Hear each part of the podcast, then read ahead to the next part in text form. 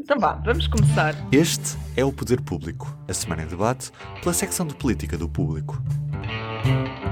Marta Moitinho Oliveira. São José Almeida. Sofia Rodrigues. Eu sou a Sónia Sapaz e estou a conduzir o Poder Público desta semana. E que semana! Começou na segunda-feira com o Orçamento de Estado, com a entrega, e apesar de tudo, parece que já lá vai, sei lá, mais de um mês. Uh, tantas foram as coisas que foram acontecendo. Tinha planeado começarmos esta conversa pelo orçamento, mas entretanto aconteceu esta noite passada, não é? Aconteceu o Conselho Nacional do PSD e foi uma animação. Rui Rio quis testar os conselheiros uh, e percebeu o que pensavam sobre a hipótese de adiar as eleições as eleições internas, estou a falar de eleições internas, ele queria que passassem a ser depois das votações do orçamento, mas aparentemente os conselheiros não acreditam muito que pode haver uma crise política e votaram contra. A Sofia esteve acordada enquanto durou a, a reunião e o que eu quero basicamente é que nos contes tudo, Sofia.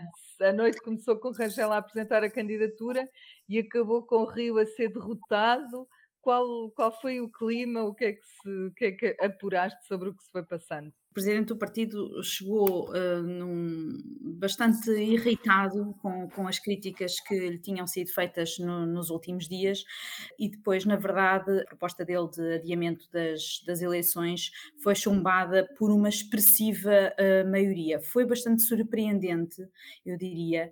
Uh, eu acho que até para a própria direção, a dimensão da, da, da derrota, porque era uma proposta dele, ele uhum. apelou ao bom senso do partido e, de facto, uma maioria de conselheiros uh, disse que não. Isso pode ter pode ter clarificado os, os, a dimensão dos apoios uh, que cada um uh, pode ter, embora Rui Rio não, não, não, não tenha assumido ainda qualquer uh, candidatura.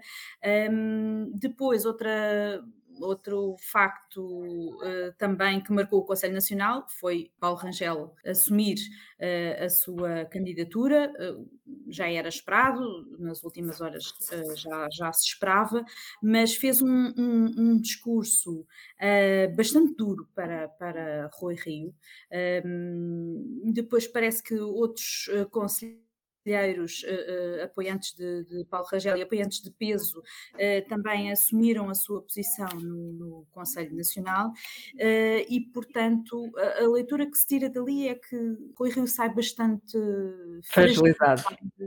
e, e, e, aquela tese que Uh, circula já há algumas uh, semanas, ou pelo menos nos últimos dias, uh, de que afinal o presidente do partido pode não ser candidato a um novo mandato, ontem ficou ainda mais forte, um, por, porque o Conselho Nacional uh, é um órgão em que a direção Rui Rio tinha maioria no Conselho Nacional, no, no Congresso, uh, desde o Congresso de 2020. Mas ele, oh Sofia, mas ele tinha favorável à, à direção do, do, do, partido, porque representa, uh, digamos, o aparelho do partido, não é? Em muitos, em muitos casos. E neste caso, até para ele ter esta, esta votação tão, esta derrota tão, tão expressiva, uh, percebeu-se que muitos dos seus apoiantes não votaram a favor da sua, da sua proposta, votaram contra. Sim, Sónia. Uh, o, o, que eu queria dizer é que neste caso do Conselho Nacional do PSD, na lista do líder, dá-se o caso de tu teres uma espécie de um cavalo de Troia, porque tu tinhas o Rangel e os seus apoiantes dentro da lista do líder. Portanto, dava a ideia que era uma lista unânime e de lista da direção, mas na realidade, dentro dos nomes da direção, no último congresso, ele tinha adotado algumas pessoas que eram próximas de Rangel. Isso agora provavelmente também se notou, não é? Também ficou mais evidente que ele, sim, ficou ele tinha o inimigo dentro. Sim, ficou bastante, bastante evidente uh, o, Rui Rio não quis no final, uh, no final, cinco horas depois do, do Conselho Nacional, no, no, final da reunião, não quis uh, fazer comentários sobre as críticas de Paulo Rangel, nem, nem sobre a candidatura, mas ficou uh, evidente que estava as pessoas da, ligadas à direção ou que ainda apoiam a direção saíram de rosto muito fechado. E ao longo da noite foi-se percebendo isso, muitas uh, se foram embora depois de, da votação e depois de Paulo Rangel ter anunciado a candidatura uh, à liderança, foram-se embora e havia muitos rostos fechados, enquanto do, no lado do, dos críticos uh, e dos apoiantes de, de, de, Paulo Rangel havia muitos sorrisos, havia muitas palmadas nas costas, havia muita satisfação, portanto foi um, um clima um pouco, um pouco estranho uh, nisto, digamos assim. Rui Rio entrou muito duro, não é? A dizer que era um Sim. golpe que queriam fazer ao partido, Sim. já a dar a entender que o que saísse dali podia ser sim, problemático. Um, Marta, tu achas que este Conselho Nacional pode ser entendido como uma espécie de ensaio sobre o que pode acontecer nas próximas eleições internas? Ou seja, o facto de os conselheiros votarem contra a proposta do líder uh, o que não é muito comum, uh, pode ser uma espécie de teste à sua popularidade? Sim, pode ser sempre, é preciso depois perceber como é que esses, uh, esse, o que aconteceu ontem se traduz durante no momento da, da votação nas diretas. Mas o que eu acho que também, o que eu acho também acontece ali é a sensação que dá é que aquilo aconteceria, se calhar, independentemente do que da alteração da proposta que Rui Rio fez e também, uh, ou seja, a sensação que dá é que já havia algum descontentamento com o Rui Rio, que acaba por uh, explodir, digamos assim, naquele momento e que acaba por aparecer também uh, desencadeado por uma alteração súbita de Rui Rio relativamente à proposta da marcação das diretas, que uh, Rui Rio alterou a sua proposta de, de, marcação das diretas em duas horas. Ele começa por anunciar uh, aquilo que toda a gente esperava relativamente ao calendário eleitoral interno do PSD e depois, duas horas depois, um, arranja um, agarra no, na crise, na, na, eventual crise orçamental que possa existir para se apoiar nela e mudar completamente a sua estratégia ao mesmo tempo que ele, na verdade, nesta questão da crise orçamental que, que entra para dentro do PSD, Rui Rio parece ser a pessoa que mais galopa em cima dela, que é uma coisa um bocado estranha, porque ao mesmo tempo que Rui Rio faz isto, temos uh, nos bastidores a esquerda e o governo a negociar o orçamento do Estado. É certo que ele agarrou num pretexto dado pelo Presidente da República, mas também é certo que o Presidente da República faz isto todos os anos com mais, mais nuance para aqui, mais nuance para ali, mas uh, o Presidente da República tem sempre feito pressão no momento da aprovação do Orçamento do Estado, entre o momento em que ele é, é apresentado e o momento em que os partidos à esquerda se pronunciam definitivamente sobre o voto que vão ter na, na generalidade. E, portanto, eu acho que os conselheiros também não perceberam isso e isto acabou por eh, desencadear um processo muito, se calhar, mais rápido ou até mais evidente de uma coisa que já vinha a crescer de alguma forma dentro do partido. O que há de curioso nisso é que a proposta que acabou por ser aprovada foi a proposta que o próprio líder tinha apresentado. Sim, Sim mudou duas horas depois, exatamente. Ele apresentou duas, duas datas alternativas mas, mas dizendo que preferia a de, a 4, de 4 de dezembro. E o que é engraçado é que quando ele disse isso, a malta disse: Ah, dia 4, isto é de mau Começaram a dizer: é, é mau tom, é muito cedo, porque também. E, isso é e é coincidia um com a data da morte de Sá Carneiro, não é? Também era mau tom por causa disso. Uhum, Sim. Uh, também há aqui, um, há aqui um outro pormenor, porque é que uh, uh, os apoiantes de Paulo Rangel não queriam esta data? Porque dava pouco tempo para pagar, para os militantes pagarem as cotas, só os militantes com cotas pagas é que podem votar. e, portanto, dava pouco tempo, no fundo, para Paulo Rangel se, se preparar. Ontem há aqui um pormenor interessante e que revela bem que Rui Rio de facto está em, em, em perda, é que as distritais juntaram-se e alteraram a data do pagamento de cotas. Uh, portanto, prolongaram-na uh, para permitir eh, que uh, o processo, para permitir que, que, os militantes tenham mais tempo para pagar, para pagar. As, as, cotas.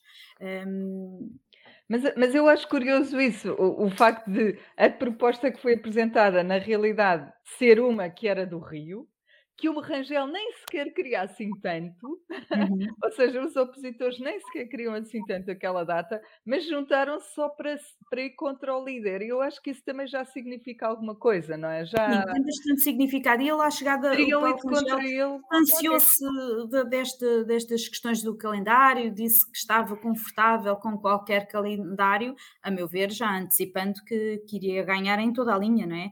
Pois. portanto, eh, disse que estava confortável com qualquer proposta que fosse, que fosse aprovada, qualquer proposta de data que fosse, fosse aprovada.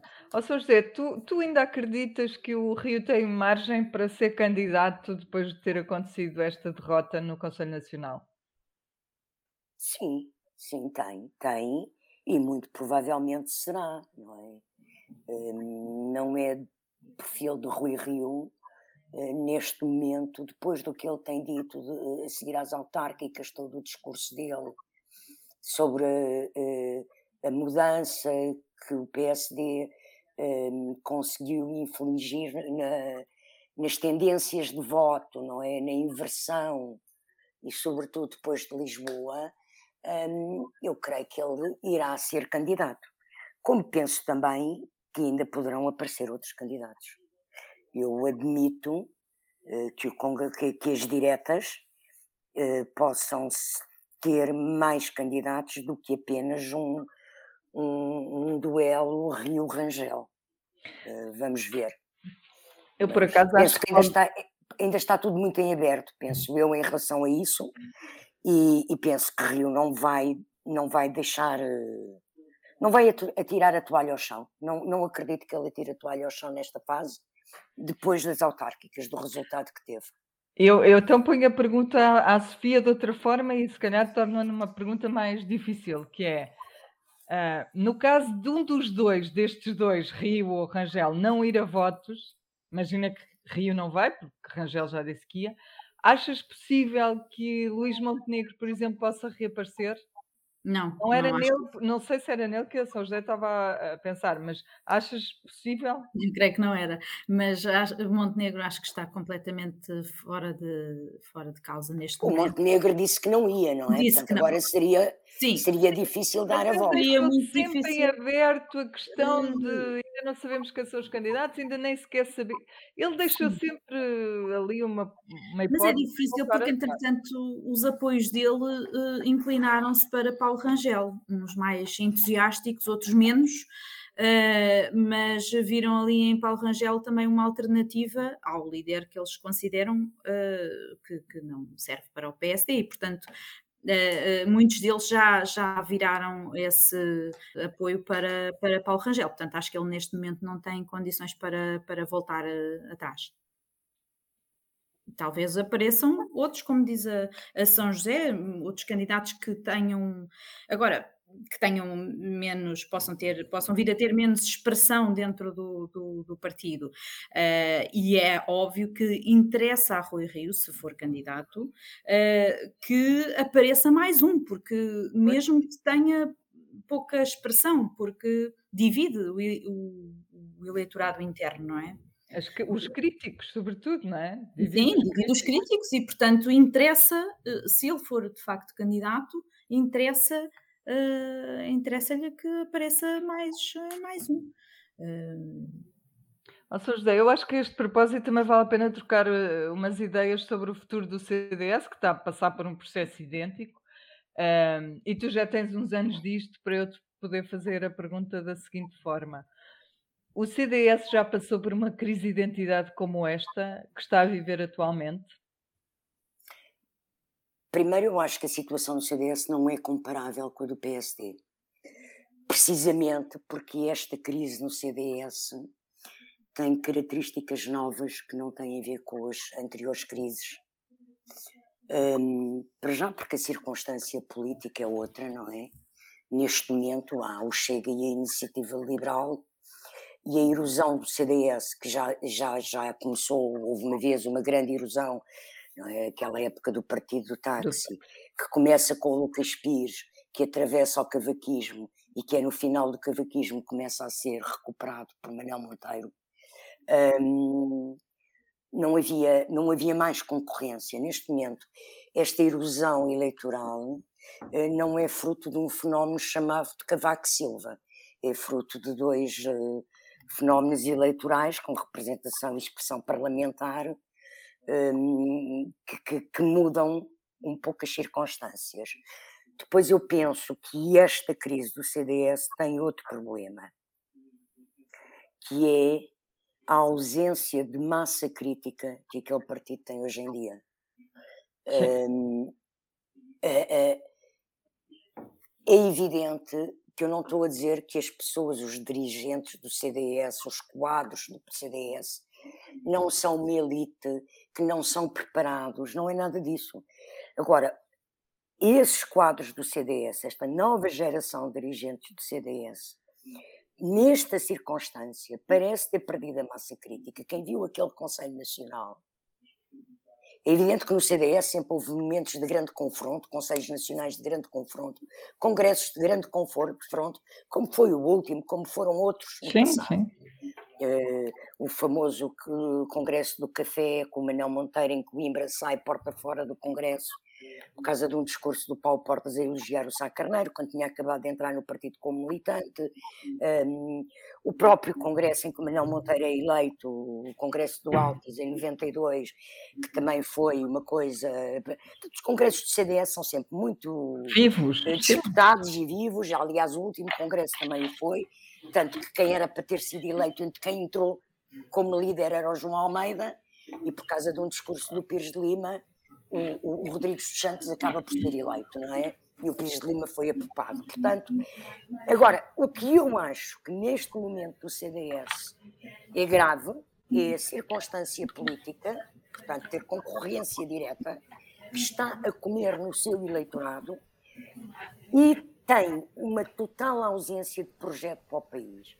O CDS uh, com este atual líder, ainda não conseguiu apresentar um projeto para o país, uh, ideias para o país, e também os opositores, os chamados herdeiros de portas, ou viúvos de portas e viúvas de portas, também não o conseguiram fazer.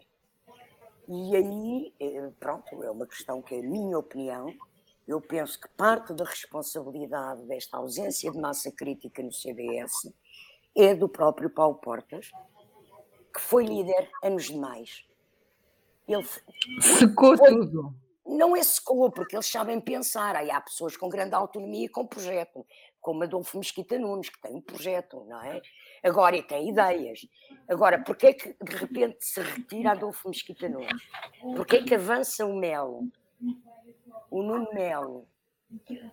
Hum, tudo isto me parece estranho não consigo perceber, não me parece que no Mel, só porque é mais uh, radical no discurso, uh, vá uh, conseguir por isso estancar a, a hemorragia de votos para o Chega. Um, não sei, eu acho, considero muito preocupante este momento do CDS, pior que todos os outros anteriores. Eu não digo que o CDS vá morrer, pode tornar-se irrelevante, sim, eh, em termos mesmo parlamentares, ou seja, ainda ter uma, uma, representação mais diminuta nas legislativas, a não ser que vá coligado com o PSD, mas também aqui assim já não é uma coligação uh, de dois partidos autónomos, parece mais uma salvação para um partido que não quer desaparecer do Parlamento. Mas eu aí acho que eh, ainda é pior a emenda que o Soneto, porque pois, a próxima vez que forem eleições. Enfim, já nem, já nem votos tem qualquer dia, não é? Mas sabes que eu há, há, há já dois anos, eh, na sequência das legislativas de 2019, eu escrevi um comentário a perguntar porque é que não havia a fusão natural entre o PSD e o PS, o PSD e o CDS que historicamente teve para acontecer em três momentos. No, no, no, na AD era o que iria conduzir, a não ser que foi travada pela morte de Sá Carneiro Mar da Costa, que mudou o perfil da AD. Depois, quando Lucas Pires deu o grito do Ipiranga e recusou os lugares que Cavaco Silva lhe ofereceu uh, nas legislativas de, creio que foi logo das de 97, e depois que seria o caminho natural que aconteceria com a, com a PAF, não é? Com o Portugal à frente, com o PAF Coelho e Paulo Portas, uh, aquilo acabar por, por, se unir permanentemente num, num, novo partido, num, ou numa coligação tipo a CDU alemã, não é? Que tem vários partidos dentro, pronto. Mas, mas neste momento o CDS já está demasiado debilitado eleitoralmente para poder também uh, negociar uh, uma posição forte dentro de uma coligação com o PSD. Eu acho mesmo que nas últimas autárquicas Rui Rio foi muito generoso com o CDS. Bom, vamos, vamos, vamos passar vamos. ao orçamento, que nós já nos estamos a demorar, a deter um bocadinho na crise da direita, que ainda, desculpa, desculpa, ainda vai demorar um, um Começa a falar de CDS, depois não me calo. Para se resolver. Vamos ao orçamento. Nós começamos a semana a fazer uma noitada na relação à espera do, do documento praticamente até ao último minuto, que, que, já vem sendo uma tradição de ano para ano. No dia seguinte con continuamos a olhar para ele, ouvir reações, percebemos que Marcelo Rebelo de Sousa está preocupado porque ninguém está disposto a, a votar a favor do, do orçamento. Mas eh, será mesmo assim? É uma dúvida que, que me assalta. Marta, o que é que te diz o teu radar sobre uma possível crise política de que tanto se fala? Achas que é um perigo real ou é apenas fruto deste teatro do orçamento, digamos assim? É, eu acho que é isso, acho que é fruto da época, que é é um bocadinho aquilo que costuma acontecer sempre a seguir ao orçamento e que um, os partidos normalmente não abrem logo o jogo sobre os partidos uh, que estão mais colocados para poderem uh, dar a mão ao governo, não abrem logo o jogo sobre o que vão fazer uh, na, relativamente à votação na, na, generalidade, que é a primeira votação que acontece no Parlamento, é o primeiro teste político ao documento.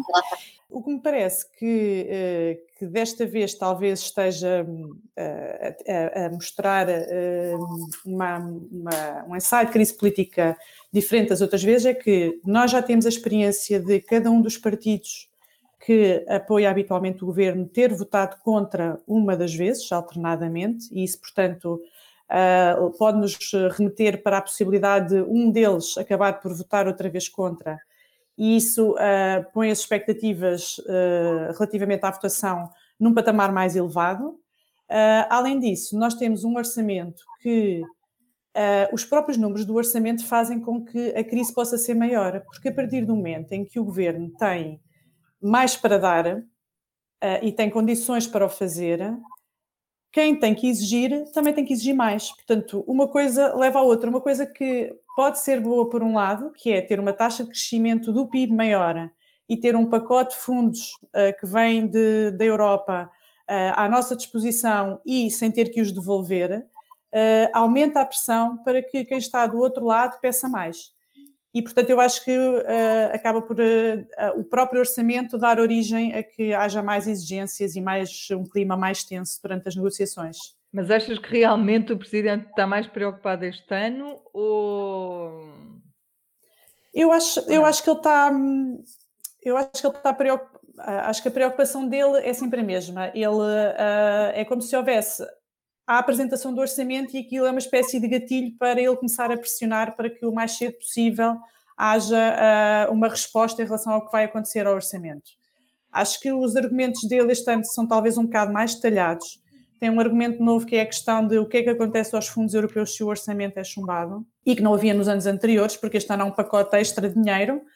Um, mas não me parece que seja diferente na verdade. Acho só que ele hum, pôs mais pressão no assunto. Uhum.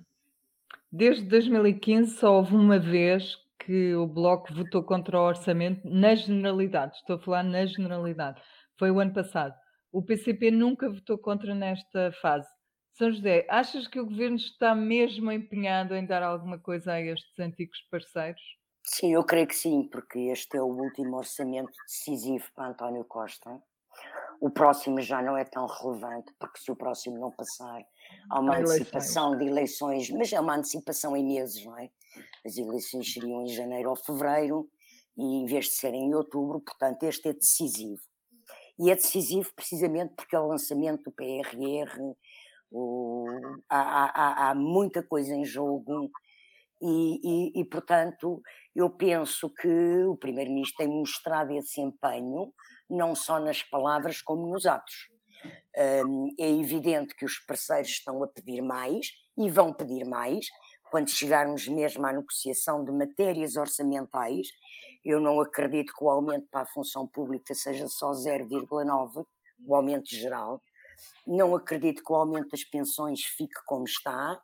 Uh, portanto, creio que há mesmo ao nível de apoios e de, de, de, de, construção de infraestruturas, haverá exigências do PC, sobretudo, eh, como já houve no último orçamento, que vão, que vão passar, mas penso que o Primeiro-Ministro tem dado sinais claros que quer mesmo negociar e quer mesmo conseguir o orçamento aprovado, porque ele, eh, eh, esta semana sabe-se que ele, na próxima semana, há pelo menos três questões importantes para o PC e também para o BE, em que ele está a, a, a, resolver antes da semana, ou seja, vai resolver para a semana na concertação social, vai deixar cair a caducidade da, da, da, dos contratos coletivos, uh, que é uma coisa que não irá agradar aos patrões, mas que é uma exigência do PCP há anos associada às negociações do Orçamento de Estado,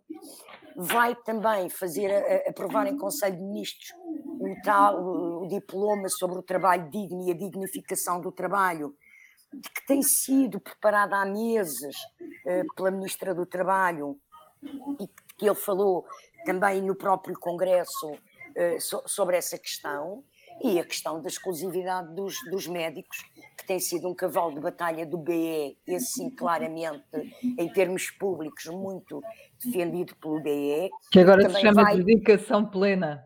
Uh, que vai, que vai, que vai uh, eh, um, ehm, estar em, em, em Conselho de Ministros para ser aprovado, pelo menos numa versão preliminar, para a semana também. E António Costa fez questão ontem de anunciar estas medidas, não é? Portanto, ele está de facto avançar em matérias que até hoje eram pedidas e ele em anteriores anos nunca se deu e que agora está a dá-las todas. Portanto, ele está mesmo a querer uh, conseguir aprovar o orçamento. Certo. Oh, oh, Sofia, e neste cenário todo, imaginando que a esquerda era mesmo inflexível, tu achas que o Rio teria alguma margem para se abster e viabilizar o documento? Não, acho, acho, que não. Ele tem sido questionado sobre isso uh, nos últimos dias e, e mantém, a posição, uh, diria até dos últimos uh, dois anos, ehm, desde que António Costa disse numa entrevista em, creio que no verão de 2020, que se algum dia o governo depender do PSD para aprovar um orçamento de Estado, nesse dia cai. E desde essa altura que a direção do PSD Rui Rio têm, portanto, uh, remetido à, aprovação do orçamento para, uh, para um entendimento à esquerda. Portanto, eu penso que ele não, uh, que ele não teria margem para, para se abster. Bom, e nem, nem o partido. E nem, nem resolvia coisíssima nenhuma, porque é verdade o que tu disseste, o António Costa disse que preferia demitir-se a ficar nas mãos do, do PSD. Sim, exatamente. Mesmo, mesmo, mesmo a terminar, cada uma de nós vai escolher eh, um número, uma imagem, uma frase, um momento, o que quiser. Não sei o que escolheram vocês eu, para registar o público notório desta semana. Eu posso, eu posso começar porque acho que uh, tinha, tinha, tem a ver com, com, esta, com esta questão do, do orçamento e acho que foi uma coisa que não foi uh, noticiada. Ontem, à tarde, no, no Parlamento, o, o, o Primeiro-Ministro. Uh, apareceu de repente nos corredores, uh, com um ar descontraído, Uh, creio que uh, terá ido almoçar por ali perto e, e, atravessou, portanto, o, o, Parlamento para ir para a residência oficial. Mas surpreendeu. Ele esteve pessoas... na reunião com os socialistas. E depois foi almoçar. Uh, um, e, portanto, mas surpreendeu a quem, quem estava ali. Não, esta, fica a imagem, não, não havia ali nenhum fotógrafo por, por perto, sim, sim, mas passou ali nos corredores, passou à porta da, da, do, dos gabinetes de, de, do PS, uh, cumprimentou a líder da, da bancada parlamentar, uh, passeava-se sorrindo. Ao contrário de Rio, que não foi à reunião da bancada, não é? Exatamente. Portanto, fica essa imagem no momento em que há tanta tensão uh, sobre, sobre o orçamento, acho que fica esta fica esta imagem uh, para, uh, para contrastar com, esta, com este Clima. ambiente mais, mais pesado. São José, e o teu, qual é? O meu tem a ver com uma declaração que a Ministra da Saúde, Marta Temido, fez quarta-feira no Porto, ao apresentar o Orçamento para a Saúde aos militantes do PS. E disse ela então, segundo a nossa colega Alexandra Campos, que escreve no, no, no público, um, o governo está a tentar fazer avançar os hospitais do Alentejo, Sintra, Seixal e Lisboa Oriental. Em relação a isto, há uma coisa que para mim é uma perplexidade, mas é uma perplexidade que eu, com que eu vivo há anos, eh, há mais de uma década, que é porquê é que ainda não está construído e porquê que se usa a expressão tentar fazer avançar a construção do Hospital Oriental de Lisboa, que vai substituir um conjunto de hospitais que estão decrépitos em, em, em, instalações edifícios antigos que não têm nenhumas condições, como o Hospital de São José, dos Capuz, Corri Cabral, a Estefânia. Portanto, vai juntar. Há terrenos atribuídos há mais de 10 anos para a construção do hospital, uns terrenos militares ali na zona de Marvila, creio na Câmara Municipal já foram aprovados projetos e reaprovados para a construção do hospital e porque a carga d'água é como a necessidade destes em Lisboa não avança, quando vemos construir hospitais privados, é evidente não é o Estado que os constrói, mas multiplicam-se os hospitais privados e o Estado não tem capacidade de construir um hospital que vai resolver o problema de quatro ou cinco hospitais decrépitos que servem mas quase toda a Lisboa, um, tem terrenos, tem projetos e ainda usa a expressão tentar fazer avançar. Isto para mim é um mistério. Muito bem, Marta, tens um? Tenho, tenho um número, que eu já falei dele, é o número mágico ah. do crescimento do PIB porque pronto, é, é, lá está, é a relação dos, dos números com a política e é só por causa de, de se prever uma taxa de crescimento na ordem dos 5, que é 5,5% e que é uma revisão em alta face aos 4,9% que o governo previa em abril, que é possível uh, não só uh, aos parceiros reivindicar questões que algumas delas não têm impacto orçamental, mas outras têm, um, e também ao governo entrar, entrar, poder ir a jogo nas negociações e poder ter eh, alguma margem para oferecer aos parceiros de esquerda. E é isso. Muito bem, o meu também é um número, ou podem ser vários até, e tem a ver com um caso pouco político, mas que muito me indigna, para ser sincera. Das 124 obras uh, penhoradas, ou há outro termo, mas arrestadas, a João Rendeiro, no âmbito do processo do BPN, 15 desapareceram e 3 foram aparentemente falsificadas. Não é só o paradeiro de, João Rendeiro que é desconhecido, agora também não se sabe o paradeiro de 15 obras de arte. Enfim, os banqueiros deste país nunca param de surpreender. Falamos mais para a semana, não é? Até lá. Sim, até lá. Sim, até lá. Adeus, até lá. O público fica no ouvido.